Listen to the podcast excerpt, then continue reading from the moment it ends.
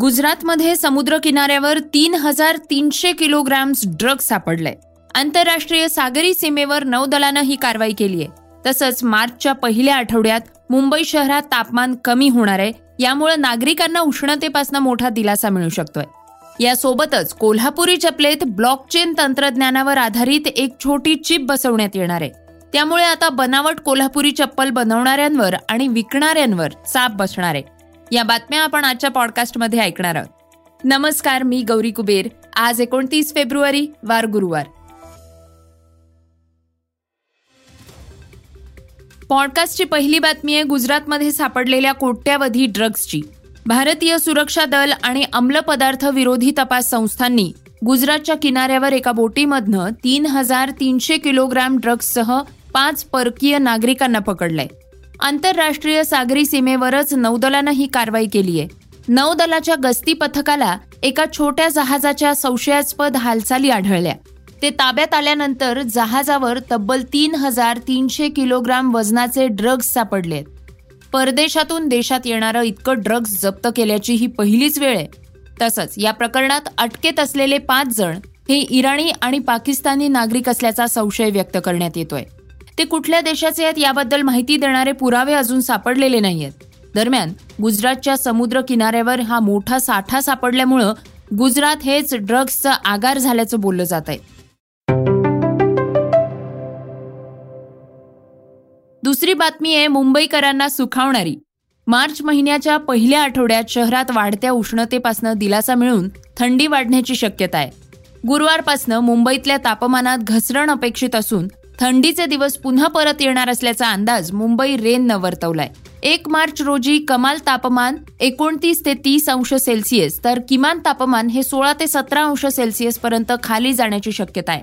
या आठवड्यात सातत्यानं वाढत असलेलं तापमान पुढील अठ्ठेचाळीस तासात कायम राहणार आहे आणि त्यानंतर मुंबईच्या हवामानात मोठा बदल होण्याची शक्यता आहे. येत्या काही दिवसात वेस्टर्न डिस्टर्बन्स क्रियाशील होईल आणि तापमान एकाच दिवसात चार ते पाच अंशांनी खाली येऊ शकेल. त्यामुळे मुंबईतलं कमाल तापमान हे तीस अंशाच्या खाली जाईल असा अंदाज आहे. या वातावरण बदलामुळे दिवसभर वातावरण आल्हाददायक राहील असं सांगितलं जात आहे.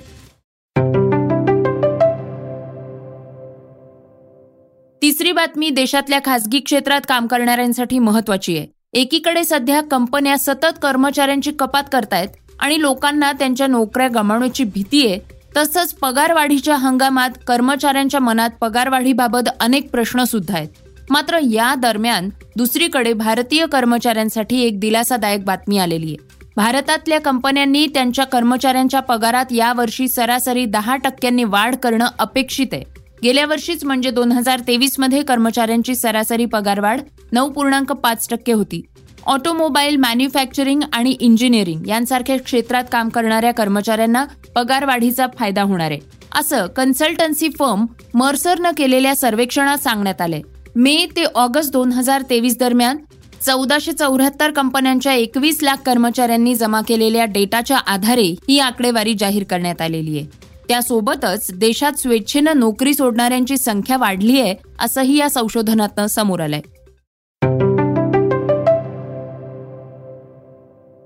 चौथी बातमी आहे दिवंगत पंजाबी गायक सिद्धू मुसेवालाच्या आईबद्दलची. मे दोन हजार बावीसमध्ये गोळ्या घालून हत्या करण्यात आलेल्या सिद्धू मुसेवाला हा आपल्या आई वडिलांचा एकटा मुलगा होता. मात्र आता मुसेवाला कुटुंबात मार्च महिन्यात बाळाचं आगमन होणार असल्याचं सांगण्यात येत आहे विशेष बाब म्हणजे सिद्धूच्या आईचं वय हे अठ्ठावन्न वर्ष असून त्या आई बनणार आहेत. या दरम्यान वयाच्या नेमक्या कितव्या वर्षापर्यंत महिला बाळाला जन्म देऊ शकतात असा प्रश्न सगळ्यांनाच पडतोय.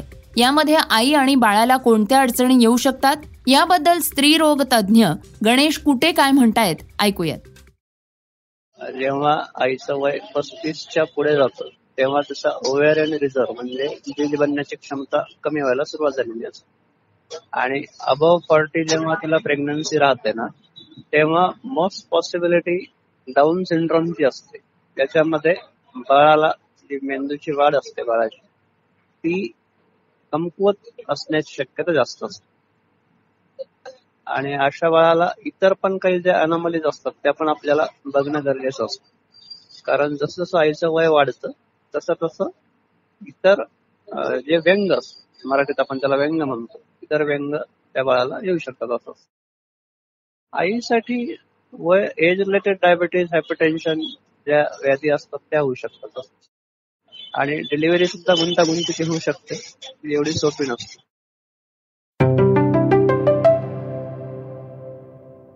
पुढली बातमी आहे कोल्हापुरी चप्पल आवडीनं घालणाऱ्यांसाठीची. आता ब्लॉकचेन तंत्रज्ञानावर आधारित एक छोटी चिप कोल्हापुरी चपलीत बसवण्यात येणार आहे.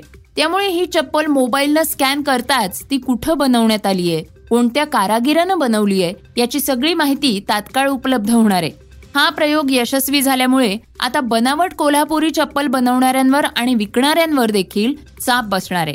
बाजारात बनावट कोल्हापुरी चपलांचा सुळसुळाट वाढल्यामुळं हा उपाय करण्यात आला असून कारागिरांना त्यांच्या मेहनतीचा योग्य मोबदला मिळणार आहे.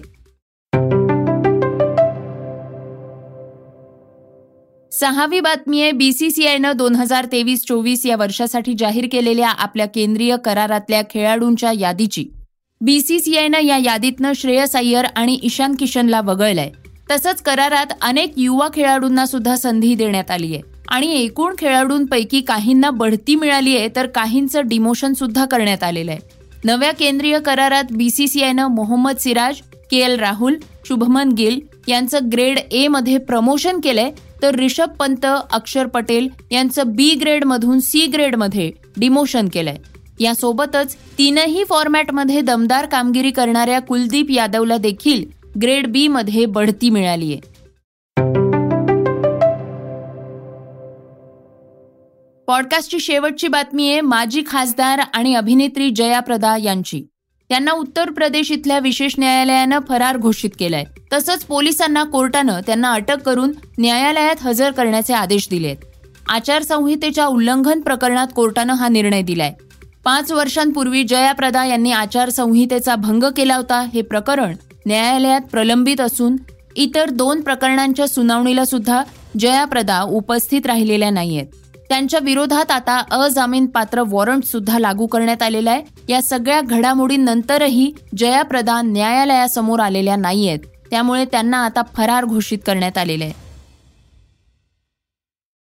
श्रोत्यांनो हे होतं सकाळचं पॉडकास्ट हे पॉडकास्ट तुम्हाला कसं वाटलं आम्हाला नक्की कळवा याला रेटिंग द्या आणि इतरांना सुद्धा रेकमेंड करा. तर आपण आता उद्या पुन्हा भेटूयात. धन्यवाद. Script and research Rohit Kanse. वाचा बघा आणि आता ऐका आणखी बातम्या. ई सकाळ डॉट कॉम वर. तुम्ही हा पॉडकास्ट ई सकाळच्या वेबसाईट आणि ऍप वर सुद्धा ऐकू शकता. विसरू नका या पॉडकास्टला आपल्या आवडीच्या पॉडकास्ट ऍप वर सबस्क्राईब किंवा फॉलो करायला.